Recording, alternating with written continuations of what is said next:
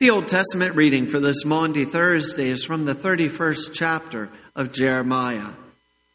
Behold, the days are coming, declares the Lord, when I will make a new covenant with the house of Israel and the house of Judah, not like the covenant that I made with their fathers on the day when I took them by the hand to bring them out of the land of Egypt. My covenant that they broke, though I was their husband, declares the Lord. But this is the covenant that I will make with the house of Israel after those days, declares the Lord. I will put my law within them, and I will write it on their hearts, and I will be their God, and they shall be my people. And no longer shall each one teach his neighbor and each his brother, saying, Know the Lord, for they shall all know me, from the least of them to the greatest, declares the Lord. For I will forgive their iniquity, and I will remember their sin no more. This is the word of the Lord. Our epistle reading is from the 10th chapter of Hebrews. The Holy Spirit also bears witness to us, for after saying, This is the covenant that I will make with them after those days, declares the Lord, I will put my laws on their hearts and write them on their minds. Then he adds, I will remember their sins and their lawless deeds no more. Where there is forgiveness of these, there is no longer any offering for sin. Therefore, brothers, since we have confidence to enter the holy places by the blood of Jesus, by the new and living way that he opened for us through the curtain, that is, through his flesh and since we have a great priest over the house of God, let us draw near with a true heart in full assurance of faith, with our hearts sprinkled clean from an evil conscience and our bodies washed with pure water. Let us hold fast the confession of our hope without wavering, for he who promised is faithful. And let us consider how to stir up one another to love and good works, not neglecting to meet together as is the habit of some, but encouraging one another, and all the more as you see the day drawing near. This is the word of the Lord. The Holy Gospel according to St. Luke, the 22nd chapter. Then, the, then came the day of unleavened bread, on which the Passover lamb had to be sacrificed. So Jesus sent Peter and John, saying, Go and prepare the Passover for us, that we may eat it. They said to him, Where will you have us prepare it? He said to them, Behold, when you have entered the city, a man carrying a jar of water will meet you. Follow him into the house that he enters, and tell the master of the house, The teacher says to you, Where is the guest room where I may eat the Passover with my disciples? And he will show you a large upper room furnished. Prepare it there. And they went and found it just as he had told them, and they prepared the Passover. And when the hour came, he reclined at table, and the apostles with him. And he said to them, I have earnestly desired to eat this Passover with you before I suffer. For I tell you, I will not eat it until it is fulfilled in the kingdom of God. And he took a cup, and when he had given thanks, he said, Take this and divide it among yourselves. For I tell you that from now on I will not drink of the fruit of the vine until the kingdom of God comes. And he took bread, and when he had given thanks, he broke it and gave it to them, saying, This is my body, which is given for you. Do this in remembrance of me. And likewise the cup after they had eaten, saying, This cup that is poured out for you is the new covenant in my blood. This is the gospel of the Lord. Grace, mercy, and peace to you from God our Father and our Lord Jesus Christ. Amen. The very first Passover happened in Egypt. God described this first Passover today in our reading from Jeremiah. The passage pictures God as a father and the Israelites as little children. God even says this about his children, the Israelites, that he had to take their hand to lead them out of Egypt. It's almost like a picture of a father taking the hand of a five year old to lead them somewhere. And that's what God did. He took their hand and He led them. So God took their hand and led them to kill a lamb and put its blood on the doorframe of their homes. God took their hand and walked them through the Red Sea with water piling up on both sides, which I'm sure was very scary for the children of Israel. God took their hand and he led them into the wilderness. And there in the wilderness, by God's hand, he gave them bread to eat, bread from heaven. By God's hand, he gave them water to drink from a rock. God took their hand and led them and cared for them. It's a beautiful picture God describes today.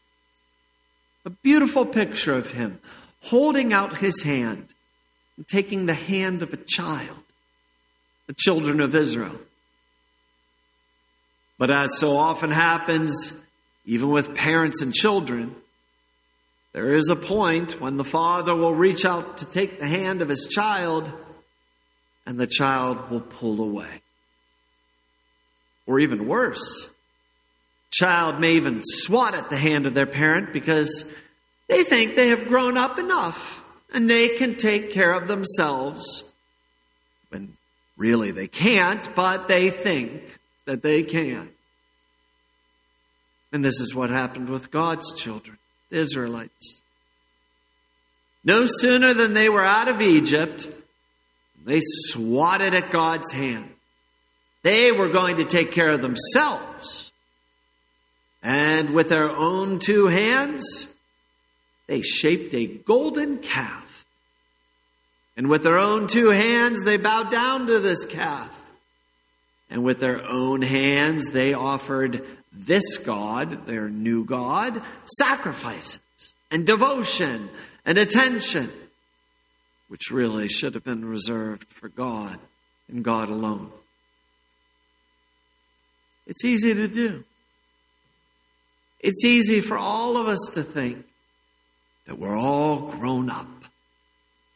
Not just when we're children, but when it comes to God. There are plenty of times in our lives when we will swat God's hand away. Maybe we'll do it when He tells us no. We don't usually like to hear the word no from anyone, and that goes for God also. Or maybe we swatted His hand away from us when He was trying to comfort us, and we didn't want His comfort. We wanted the comfort of something else or someone else. Maybe we swatted the hand of God away as He tried to love us, and we just didn't want His love anymore. Look what we do. We'll walk away, push away, swat away. It happens to the best of us at some point. We'll do that to God. It happens to all of us at some point. At some point, we, the children of God, the Israelites, will swat God away, acting as if we are all grown up and don't need Him anymore or don't need Him as much as He thinks we need Him.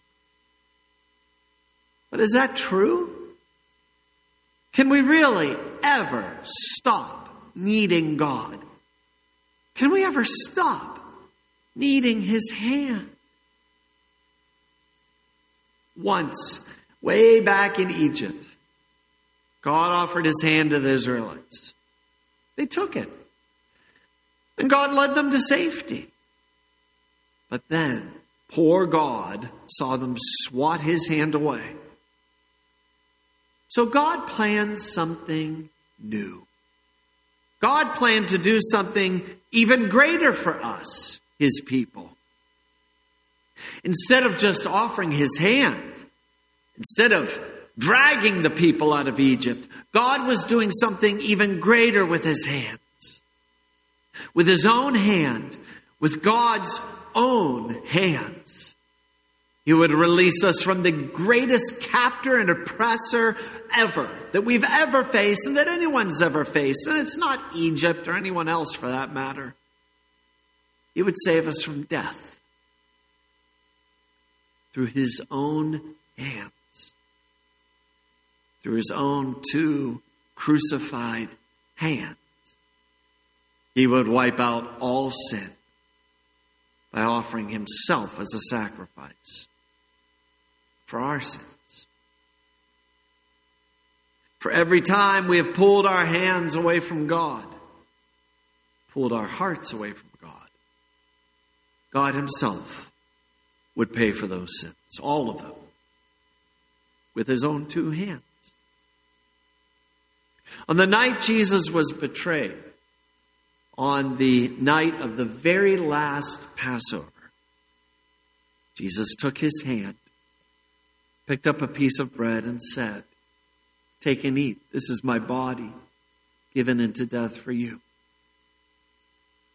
And then Jesus took his hands, and with the same hands he used years ago to grab hold of his children Israel and lead them out of Egypt, the same hands he used to paint blood over the doorframes of the Jewish houses so the angel of death would pass over.